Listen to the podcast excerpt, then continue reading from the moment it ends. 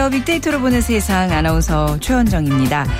얼마 전 도로에서 참 안타까운 마음이 든 적이 있었습니다. 도로는 막히고 긴급 차량에 사이렌 울리고 앞차에 가로막혀서 꼼짝은 못하고 말이죠. 어, 언젠가 TV에서 본 그 도로 위에 모세의 기적이 생각이 났는데요. 독일의 소방차 출동 장면이었습니다. 사이렌 소리와 함께 모세의 기적처럼 차들이 좌우로 바짝 붙어서는 모습이었습니다. 불이 났을 때 초기 진압의 골든타임이 5분인데요. 우리는 아직까지도 반성해야 할 부분이 많은 것 같습니다. 이제 그 어느 때보다도 이 화재에 대한 각별한 주의를 기울여야 할 계절이 다가왔는데요. 도로에서의 양보, 내 가족의 생명을 살리는 의무라는 거 기억하셨으면 좋겠습니다. 그리고 또 한 가지 위급한 상황에서 비켜주지 않는 얌체 운전만큼보다 더 무서운 난폭 운전과 보복 운전. 혹시 도로에서 이런 운전자들 만나지 않을까 걱정이 되는데요. 잠시 후 세상의 모든 빅데이터 시간에 도로 위의 무법자 보복 운전에 대해서 살펴보겠습니다. 그리고 월요일 코너 빅데이터 인사이트에서는요. 요즘 그 해외 직구 이용하시는 분들 늘어났죠. 빅데이터로 집중 분석해 드리겠습니다.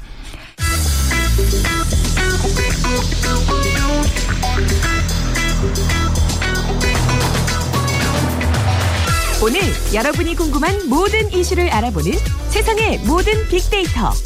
다음 소프트 최재원 이사가 분석해 드립니다. 네, 궁금했던 이슈와 인물들 빅데이터로 분석해 드리겠습니다. 다음 소프트 최재원 이사 나오셨어요. 안녕하세요. 네, 안녕하세요. 최재원입니다. 네. 오늘 보복 운전에 관한 이야기 나눠볼 텐데요. 보복 운전들에 관해서는 뭔가 다 크고 작은 어떤 사례들이 분명히 다 있으실 것 같아요. 그죠? 네. 자, 어떤 경험들이 있으셨는지 우리 시민들의 얘기 먼저 들어보겠습니다. 우리가 주차 위반을 이렇게 했다. 자기가 진행에 방해가 됐다. 그러면은 그 당장 와서 그냥 앞에 가서 안 가고 브레이크를 잡습니다. 브레이크 잡고 일리 가면 일리가 못 가게 하고 저리 가면 저리 못 가게. 그런 위험하죠. 한번 자기가 추월 당했다고 해서 약이 오르니까 갑자기 그냥 확 들어와서 내, 내 앞에 꼭 쓰려고. 위험하지만은, 아, 조차가 어차피 아무래도 나한테 보복을 할것 같은데 하니까 좀 준비를 하고 있긴 있어요, 그래도. 끼어들기 위해서 깜빡이를 켜줬는데도 양보 안 하고 계속 밀어붙이는 차량이 많고 일부러 그냥 우측으로 갖다 들어대는 경우가 많다고 이 고급 차량들 특히 위험해서 피하려고 해도 그냥 뭐 막무가내로 밀어붙이니까 치고받고 싸우는 것도 많이 봤죠. 멱살을 붙들고 젊은 사람이 나이 드신 분을 그냥 멱살 잡고 팩에 뒤치는 것도 목격하고 그랬어요. 방향 지시등도 안 켜고 살피지도 않고 그냥 무조건 끼어드는 그런 경우가 제일 힘들어요. 자기만 안전하면 된다라는 식으로 그냥 갑자기 급정거를 해버리는 그런 상황들 부딪힐 위험이 있죠. 운전을 왜 저렇게 할까? 운전에서도 이 경쟁이 있는 것 같아요. 지면 안 된다라는 그런 심리. 아, 정말. 얼핏 듣기만 해도 이제 무서운 공포감이 좀 느껴질 정도로 네, 그러네요. 다양한 경험들이 있으신데 이게 단순히 뭐 피한다고 또 해결될 문제는 아니고 보복 운전의 유형들 또 어떻게 대처해야 되는지 오늘 좀 자세히 알아보도록 하겠습니다. 앞서서 이제 우리가 그 오프닝에 앰뷸런스 구급차 이게 뭐 소방차 이제 왔을 때 사이렌 울렸을 때 비켜주는 어떤 문화에 대해서 얘기를 해봤는데 이게 보니까요 어떻게 비켜서 해야 될지 몰라서 가만히 계시는 분들이 많은 것 같아요. 그렇죠? 네, 당황해서 네. 네. 그런 분도 있어요. 그러니까 이게 약간 이런 캠페인을 좀 벌여야 될 것 같아요. 그러니까 저도 많이 경험해봤는데 가만히 있는 게 제일 좋은 방법이라고 말씀하시는 택시 아저씨도 있었고, 네. 근데 괜히 이제 왼쪽으로 비키면 또 다른 정체를 또 유발하니까 그렇죠. 좀 뭔가 우리만의 그 어떤 규칙이 좀 있었으면 좋겠다는 생각을 좀 해봐요. 운전면허 시험 네. 문제 그런 걸 내면 네. 사람들이 더 인식이 뭐, 아니, 높지 않을까? 있긴 있을 거예요. 근데 네. 대중적으로 이제 알려지지 않은 그런 어떤 우리만의 룰을 좀 우리가 발견해야 될 것 같은데 네. 오늘은 난폭 운전이에요. 최지현 이사님 차를 이제 저희가 몇 번 타보긴 했는데 남폭 운전이랑은 좀 거리가 멀 아, 정도로 저는 사실 굉장히, 운전만큼은 네. 제가 음. 남성미가 좀 떨어지는 건지 원래 남자라면 이 운전대 잡았을 때 뭔가 보여줘야 되는데 아니에요 그렇지 어, 않아요 그렇지 않아요 어, 네. 제그 어, 와이프도 네. 제가 좀 이상하다는 아니에요 해요. 네. 딱 좋아요 예 아, 약간 그 길을 잘 못 찾아서 이제 어리바리한 그런 모습조차도 오히려 굉장히 그게 더 좋아 보여요 아, 그랬나요 네, 네. 감사합니다 네. 난폭 운전 그 이제 road rage라고 요즘 그러잖아요 예. 그 거리에서 폭발하는 거 분노 분노라는 그 표현인데 SNS 상에서의 관심도 한번 볼까요? 어, 영어 표현에 의하면 이제 도로 위의 분노라고 네. 이제 해석을 할 수 있는데 이 난폭 운전, 보복 운전은 이제 road rage라고 이제 봐야 되고 2012년도에 요 단어가 관심도가 많이 높았다가 음. 2013년도에 조금 소강 상태였는데 2014년부터 다시 증가하기 네. 시작을 하는데 제가 봤을 때는 사람들이 뭐 요때는 화를 내고 요때는 화를 안 내고가 아니라 네. 다 똑같이 제가 봤을 때 화를 내고 있었어요. 근데 그게 이제 특별히 이슈가 되거나 그쵸, 안 예. 됐거나의 그런 차이로 봐지고요. 왜냐하면 음. 오래전부터 우리 남자들 운전대 잡으면 변한다 네. 이런 얘기 많이 했었고 그게 꼭 남자로 국한되지 않아요. 요새는 뭐 네. 여성분들도 남성스러운 분들이 많이 굉장히, 있어서 굉장히 반성을 많이 하고 예, 있습니다. 그래서 저는 우리 네. 직원들 한테 남자친구 만날 때 혹시 네. 이 운전대 잡았을 때 어떤 음. 성향을 보이는지 꼭 봐라라는 음. 얘기를 좀 해주거든요. 네. 대부분 이제 남성들은 운전대 잡았을 때 평소하고는 좀 다르게 음. 보이는 것 같고 어쨌든 이 난폭 운전이 이 안전 운전에 좀 위협을 가하는 그런 요소들이 되기 때문에 이게 이제 결국에는 이제 사소한 시비가 어 자동차 사고로까지 이어나기 일어나기 또 하고요. 네. 또 어떤 사람은 공포심을 유발해서 되게 이제 운전하는 게 무서워지는 네. 이 보복 운전이란 키워드 자체도 2012년 대비 한 300% 이상 네. 어, 많이 올라왔다라고 봤을 때는 사람들이 이런 거에 대해서 어, 인식도 많이 이제 높아졌고 네. 어, 실제 이런 경험들을 많이 했다라고 음. 봐야 되는 거죠. 이제 관심이 높아진 이유 중에 하나가 이게, 이게 범죄행위라는 좀 인식이 요즘에는 많아지고 이게 사실 이제 적발되면 처벌을 받잖아요. 네. 그렇죠. 예. 근데 이게 어떤 상황에서는요. 이 분노를 참지 못하게 되는 경우가 있어요. 아시잖아요. 이제 네. 왜 저럴까 앞차는. 이 예. 경찰청 조사 자료에 의하면 네. 가장 큰 그 원인, 원인이라고 해야 되지 그 네. 상황은 이 차선 변경, 아. 그러니까 47.6%였고요. 그리고 이제 경적을 울린다거나 상향 등을 어. 켰을 때 네. 되게 기분 안 좋게 느끼시는 분도 있으니까 네. 27.1%. 너무 천천히 갔다. 이게 이제 8%, 음. 끼어들었다 3%.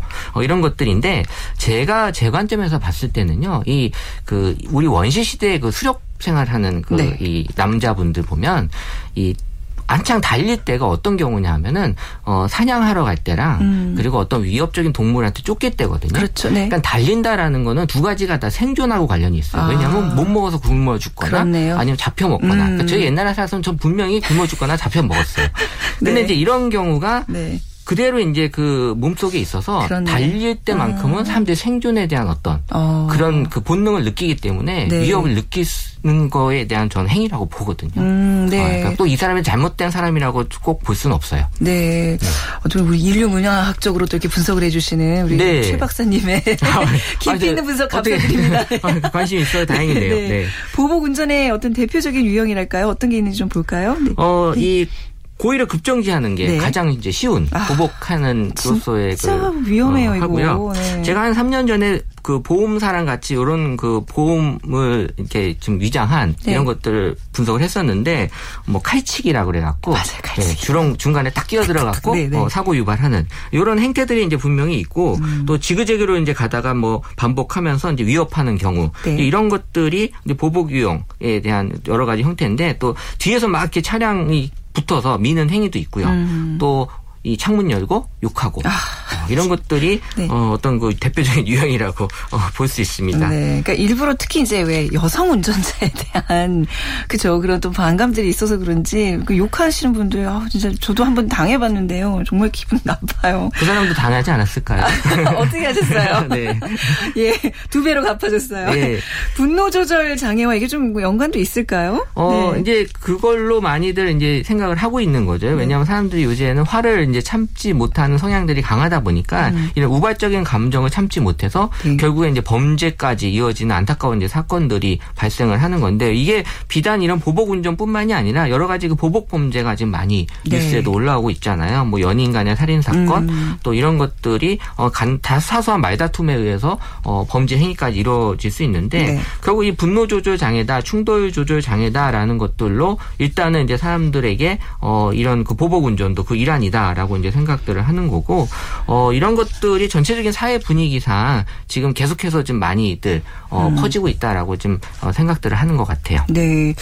어, 이걸 좀 보복 운전 가해자의 어떤 유형을요, 좀 직업으로 분석을 해볼 수 있을까요? 어, 네, 뭐 그 조사한 자료도 있는데 네. 이 너무나 평범한 회사원들이 35.4%예요. 음. 그러니까 뭐 스트레스를 많이 받아서 어, 이렇게 좀 표출을 한다라는 이제 그런 측면도 있고 네. 그 다음으로는 이제 그 택시 기사가 네. 제일 많았고 그 다음에 이제 버스 기사 음. 어, 이런 분들이 많았는데 또 성비로 봤을 때는 당연히 이제 남성이 더 많이 어, 나타나는 걸로 나왔고요. 네. 아무래도 상대방이 약해 보였을 때더 어, 강하게 보이려고 하는 음. 그런 욕망들이 있어서 남성분들이 여성분들한테 더 어, 가해자로서의 네. 그런 행위를 많이 좀 보이지 않았나라고 음, 이제 네. 어, 생각을 합니다. 여성 가해자는 뭐 거의 1% 수준대군요. 그렇죠. 그러니까 네, 예. 네. 여성분들이 그렇게 하기 쉽지 않죠.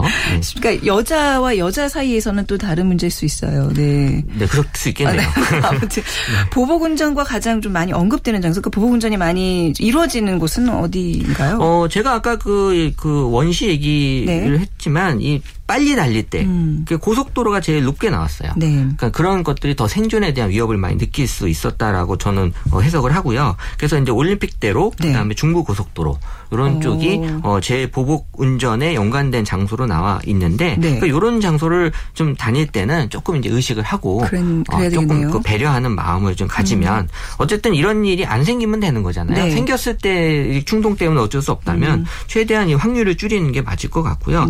네. 예, 어쨌든 차 종으로 보면 이제 버스에 대한 언급이 좀 많이 있더라고요. 버스요, 예, 네. 예, 큰 차로서 갖는 그런 이미지도 있기 아, 때문에 그리고 이제 택시, 네. 어, 그리고 이제 오토바이 이런 네. 것들이 이제 언급이 됐는데 근데 특히 버스는요, 이사님 그 안에 이제 승객들이 있기 때문에 이게 보복 운전이 더 위험한 경우 아닌가요? 어, 사고가 났을 경우에 그 피해가 되게 큰 그쵸. 그게 이제 버스기 때문에 네. 조심해야 될 네. 어, 그 음, 거죠. 예. 네. 네. 이제 버스 다음에 이제 택시로 나타났고 또 뭐 다른. 그리고 이제 중요한 네. 건 이, 이게 보험 문제인데요. 네. 이, 사실 이게 고의적인 행위다라고 인정이 됐을 땐 보험 처리가 안 돼요.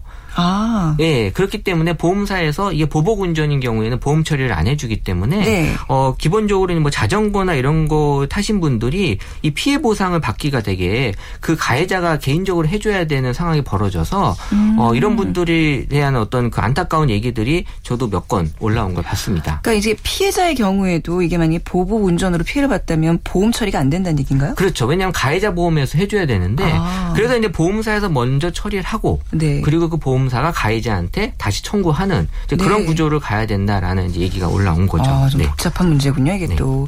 자, 그렇다면 보복운전을 피해야죠. 우선 가해자들이 가해를 하지 않도록 좀 그런 어, 교육도 필요하지만 피하, 피해야 된다고 보면 네. 어떤 방법들이 있을까요? 그 보복 운전은 이제 결국 범죄로까지 이어지기 때문에 네. 상황 자체를 피하는 방법이 이제 제일 어, 확실한 방법이기 때문에요. 네. 우리 예전에는 잘 했었는데 요새 안 하는 것 중에 하나가 끼어들었을 때 음. 이 깜빡이를 켜주거나 네. 손을 들어준 행위 음, 자체가 네, 네. 저도 언제부턴가 그런 행위를 안 하게 되더라고요. 아, 네. 어, 뭐 당연하게 인식이 된 음. 건지 모르겠지만 이런 거를 해줬을 때와 안 해줬을 때에 한 80% 정도의 그 사람의 느낌이 네. 달라진다고 하니까 이런 것들이 이제 습관처럼 돼버리면 이제 이런 그 상황이 벌어지지 않을 거라는 거고 네. 그리고 무엇보다도 이제 배려거든요. 네. 내가 상대방을 배려한다.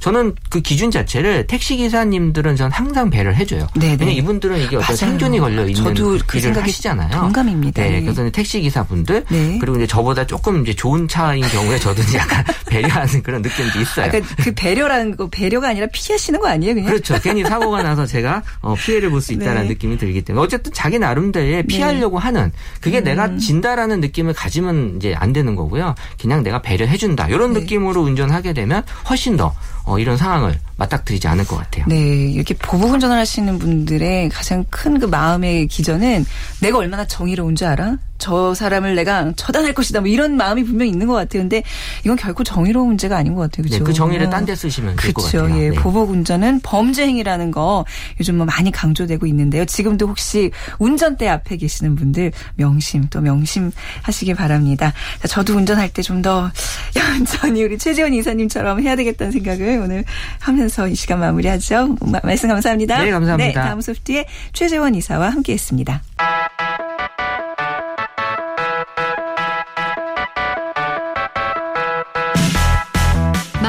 읽으면 트렌드가 보인다. 빅데이터 인사이트. 타파크로스 김용학 대표, 이호선 심리학 박사가 분석해 드립니다. 네, 빅데이터를 통해 라이프스타일과 소비 트렌드를 분석해 보는 시간. 네, 타파크로스의 김용학 대표, 숭실 사이버대학교 기독교 상담복지학과 이호선 교수 두 분 나오셨습니다. 안녕하세요. 안녕하세요. 자, 해외 직구에 대한 얘기 오늘 나눠보겠습니다. 요즘 음. 많은 분들이 또 이제 시기적으로 해외 직구에 관심을 많이 가질 텐데, 김용학 대표님, 이거 해외 직구 시장이 굉장히 근래 많이 크게 성장했어요. 네, 굉장히 많이 성장했죠. 그러니까 소비자들이 쇼핑하는 방법들이 변화하는 큰 요소 중에 하나, 그러니까 현상 중에 하나가 또 해외 직구인데요. 네.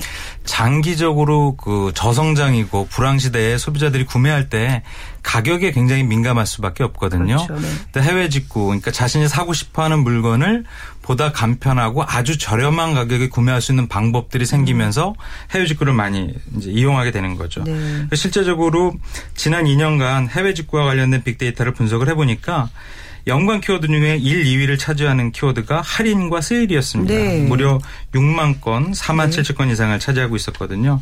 그래서 어 최근에 지난주에 소개 시켜드렸던 것처럼 우리나라에서도 블랙 프라이데이가 이제 열리고 있는데 어, 해외의 블랙 프라이데이, 미국의 블랙 프라이데이를 해외 직구로 이용했던 소비자들이 굉장히 많이 있었고요. 네. 그런 경험들이 있어서 어 이렇게 시즌을 시즌에 구애받지 않고 연중 내내 해외 직구를 통해서 물건을 구매하는 소비자가 늘고 있는 거죠. 음, 네.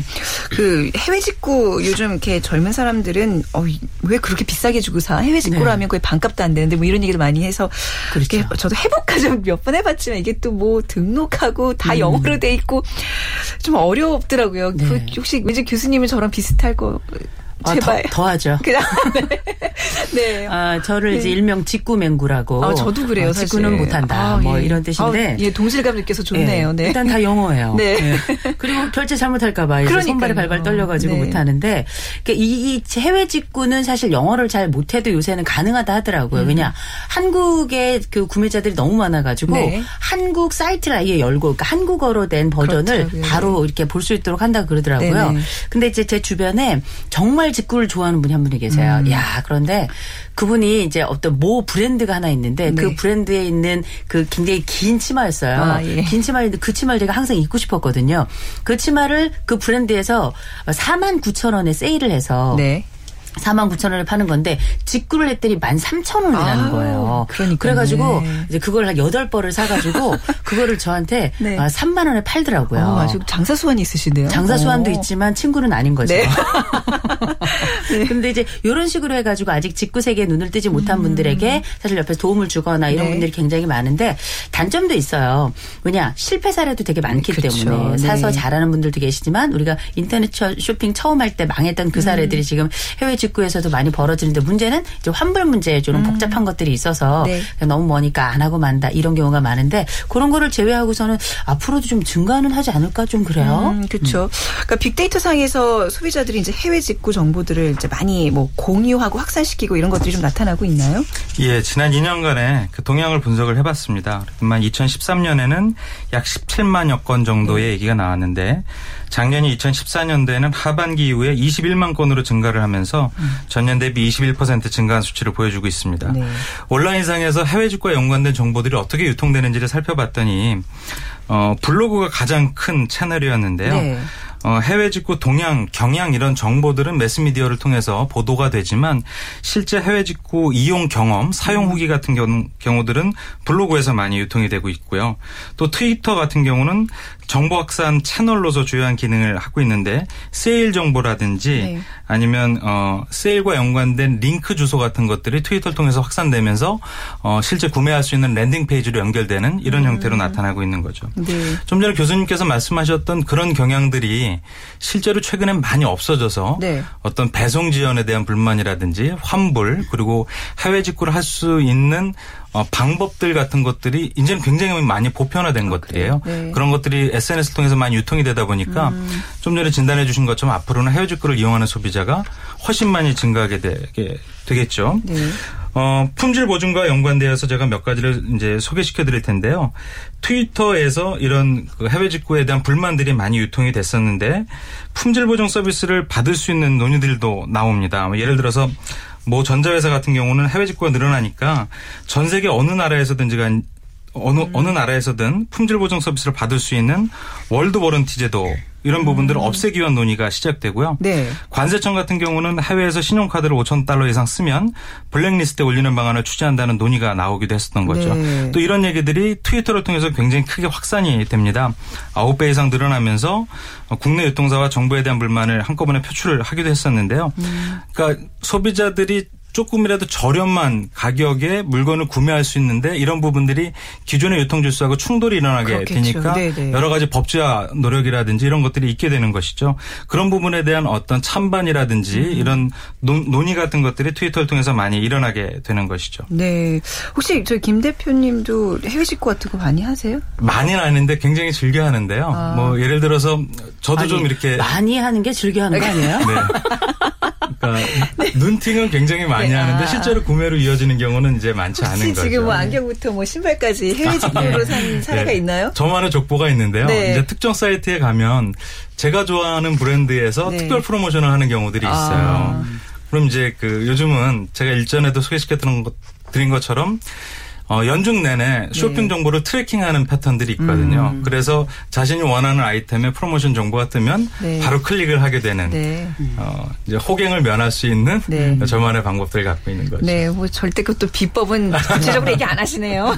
빅데이터만 주시 마시고 그런 걸 그러니까 주셔야죠. 그게 좋은 건데 말이죠. 근데 문제는 우리가 이제 이래 지금 이제 시장을 어쨌든 통제를 하겠다는 거잖아요. 네. 이제 시장을 통제하는 것이 과연 어 이게 옳은 것인가에 대한 생각은 한번 해보게 돼요.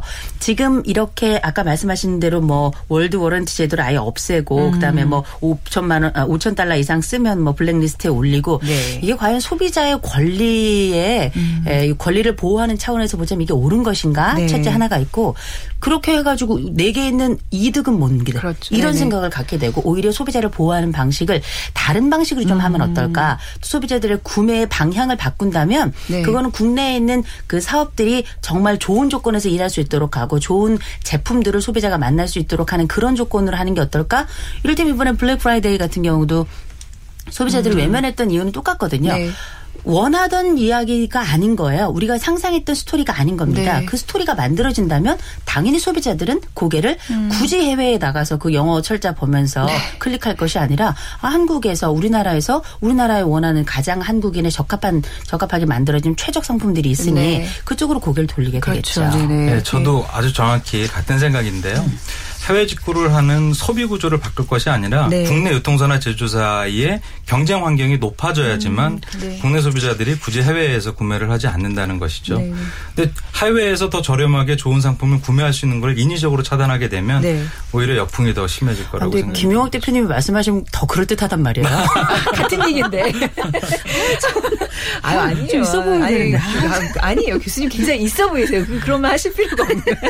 그러니까 물이 위에서 아래로 흐르 듯 음. 이제 소비자 입장에서도 싼 가격의 물건을 찾아야 나서는 건 너무나 당연한 건데 그걸 이제 규제를 통해서 이렇게 뭔가 할 게 아니라 어떤 올바른 방향을 조금 예, 네. 틀어주는 게 맞다 말씀하셨는데 이제 아무튼 그럼에도 불구하고 해외 직구는 계속해서 인기가 있어요. 네. 그리고 그렇다면 어떤 품목들을 이제 소비자들이 좀 많이 찾고 있는지 빅데이터 상으로 어떻게 나타나고 있나요? 네, 소비자들이 구매한 품목을 분석을 해봤는데요. 네.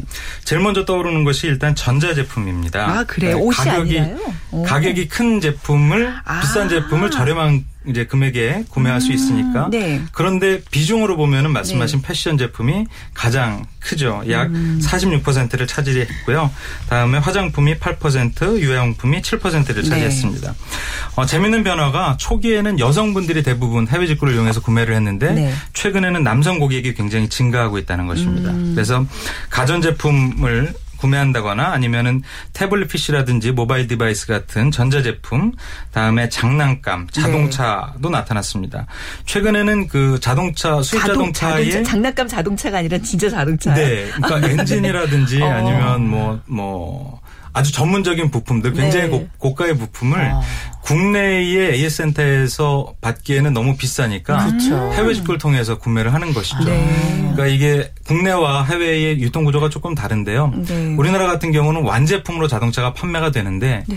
해외 같은 경우는 그 차체를 제외한 나머지는 소비자가 configuration을 즉 선정을 해서 자동차를 조합할 수가 있거든요. 그러니까 부품을 소비, 소비자가 개별 구매하기가 굉장히 용이한 것이죠. 네. 그래서 그런 곳에서 자신이 원하는 부품을 구매해서 이제 카센터 같은 데서 예, 수리를 하는 경우들도 늘고 있는 거죠. 네. 또 아까 장난감을 소개시켜드렸는데 최근에 키덜트 문화가 굉장히 많이 네. 어, 주목을 받고 있지 않습니까? 그래서 해외에 있는 피규어라든지 이런 제품들을 남성분들이 많이 구매를 하고 있는 것으로 조사가 되었습니다. 음, 그러니까 해외 직구에 남성들의 참여가 높아졌다는 얘기는 그만큼 품목들이 좀 다양해졌다는 얘기네요. 왜 커서도 장난감을 사나 몰라요. 참 그죠. 그걸 좀 네. 부인한테 좀 쓰면 얼마나 좋아요. 아, 제 주변에도 그 키덜트 예. 뭐 이런 분들이 좀 있는데 좀 약간 이해가 안 가긴 근데 해요. 너무 비싸요. 피규어 하나도 그러니까요, 막 네. 몇 천만 원씩 되는 것도 네, 있더라고요. 네, 네. 근데 뭐 그 저희 집은 해당은 안 되는데 그 저희 남편 같은 경우 되게 짠돌이에요. 네. 엄청 짠돌인데도 불구하고 네. 가격 비교를 또 기가 막히게 해요. 아, 그래서 해외 직구를 하더라고요. 아, 지금까지 남편은 딱두 번? 예, 두번 어, 했어요. 네네. 음. 두번 해가지고 막 그 성취를 저한테 막 보여주면서 봐라. 이후 국내에서 살 수 없는 것을 내가 국외에서 이렇게 싸게 샀다. 네. 했는데 금방 망가졌어요. 아?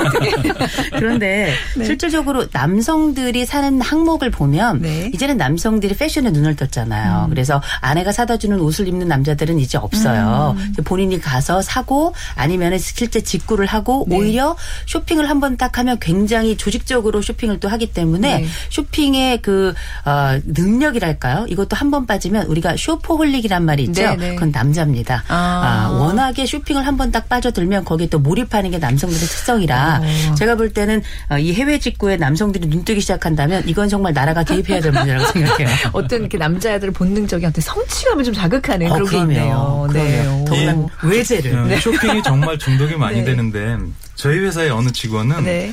그 프랜차이즈 매장에서 주는 사은 용품이 있어요. 음. 아이들 장난감 같은 어, 뭐 어떤 브랜드에서는 헬로키티 같은 것들 굉장히 인기를 끌었는데 네. 이것만 컬렉션을 하는 직원이 있습니다. 그러니까 특정 상품에 대한 기호가 네. 정말 중독의 수준으로 빠져드는 거는 굉장히 많은 경우에 있는 거죠. 네. 그 해외 직구라는 게 사실 좀 젊은 사람들의 영역이라고들 좀 생각하실 것 같아요. 좀 중장년층, 노년층은 해외 직구에서 좀 소외되는 느낌도 받을 것 같은데 요거는 어떻게 봐야 될까요? 좀 극복을 해야 되는 문제일까요? 아니면 음. 요새 해외 제품들 네. 그 정보가 없으면 비싸게 살 수밖에 없습니다. 음. 저 같은 사람이거든요. 네. 그냥 정보가 없으면 해외 직구를 안 하고 그냥 돈 더 주고 사야 되는 건데 네, 네. 이거는 뭐냐면 우리 소비자들을 어떻게 보면은 그- 그 정보가 없는 소비자들을 어떻게 보면 유통 시장이 우롱하는 것과 다름이 없어요. 그래서 잘 모른다고 그리게 할 것이 아니라 네. 지금은 조금 더 투명한 유통 구조를 좀 가지고 음. 지금 수입해 가지고 그 판매하는 그 판매 법인들도 굉장히 많잖아요. 네. 그 법인들이 장기적인 안목을 좀 가져야 될 것 같아요. 왜냐하면 네. 이분들이 진짜 시장이거든요. 아, 사실 맞아요. 지금 청년들이 무슨 돈이 맞아요. 있어요. 네, 네, 네. 그럼요. 내가 이걸 사야 되겠다 싶으면 집 팔아서 살 수 있는 분들은 이분들밖에 없거든요. 음. 그렇게 해서 집 팔아서 사는 분들은 아니지만 그럼에도 불구하고 새로운 트렌드를 이제 그 old 시- 그 흔히 말하는 노년들의 시장이 새로 silver market으로 열리고 있잖아요. 네, 네. 이건 silver market이 아니라 gold market이거든요. 어. 이것처럼 좋은 마켓이 없는데 네. 이 시장의 구매자들이 그 시장에 실망하면 그건 끝이에요. 그렇겠네요. 장기 적으로 봐야 되고 네. 장사는 신뢰잖아요. 네네. 그걸 기억하시고 중장년층들을 위한 좋은 그 시장들이 사실 해외에도 굉장히 많거든요. 네. 왜 이미 고령화가 됐으니까 가져오되 아주 정직한 가격으로 가져온다면 그야말로 대박이 아닐까 싶어요. 음. 아, 그런데요. 자, 해외 직구 트렌드 오늘 얘기 나눠봤는데요. 자, 김 대표님, 마지막으로 좀 정리랄까요? 해외 직구 트렌드 어떻게 분석을 하고 계시는지요? 네. 어, 해외 직구가 성행하게 된 거는 유통에 있어서의 채널 장벽이 무너졌다는 걸 뜻합니다. 네. 국내와 국 외에 의 구분이 없어지고 품목이라든지 뭐 이런 거에 구분이 없어지는 것이죠. 그러니까 소비자들이 구매할 때 필요한 정보에 접근할 수 있는 영역이 넓어지니까 제조사나 요청사나 이런 소비자들이 정보를 감시할 수 있는 영역에 있다는 부분들을 이해하셔서 네. 어, 전략을 꾸미셔야 될 것 같고 또 온라인으로 어, 물건을 구매할 때 벌어질 수 있는 부작용들이 있습니다. 음, 네. 그런 부작용들을 어, 잘 보완해야지만 또 안전하고 만족감이 큰 그런 거래가 이루어질 수 있을 거라고 생각을 합니다. 네. 최근 또 이렇게 급성장하고 있는 해외 직구 시장에 대해서 오늘 두 분과 함께 말씀 나눠봤습니다. 타파크로스의 김용학 대표, 숭실사이버대학교 기독교 상담복지학과의 이호성 교수였습니다. 두 분 감사합니다. 안녕히 계세요. 감사합니다. 네, 빅데이터로 보는 세상 오늘 순서 마무리하겠습니다. 내일 오전 11시 10분에 다시 찾아뵙죠. 지금까지 아나운서 최원정이었습니다. 고맙습니다.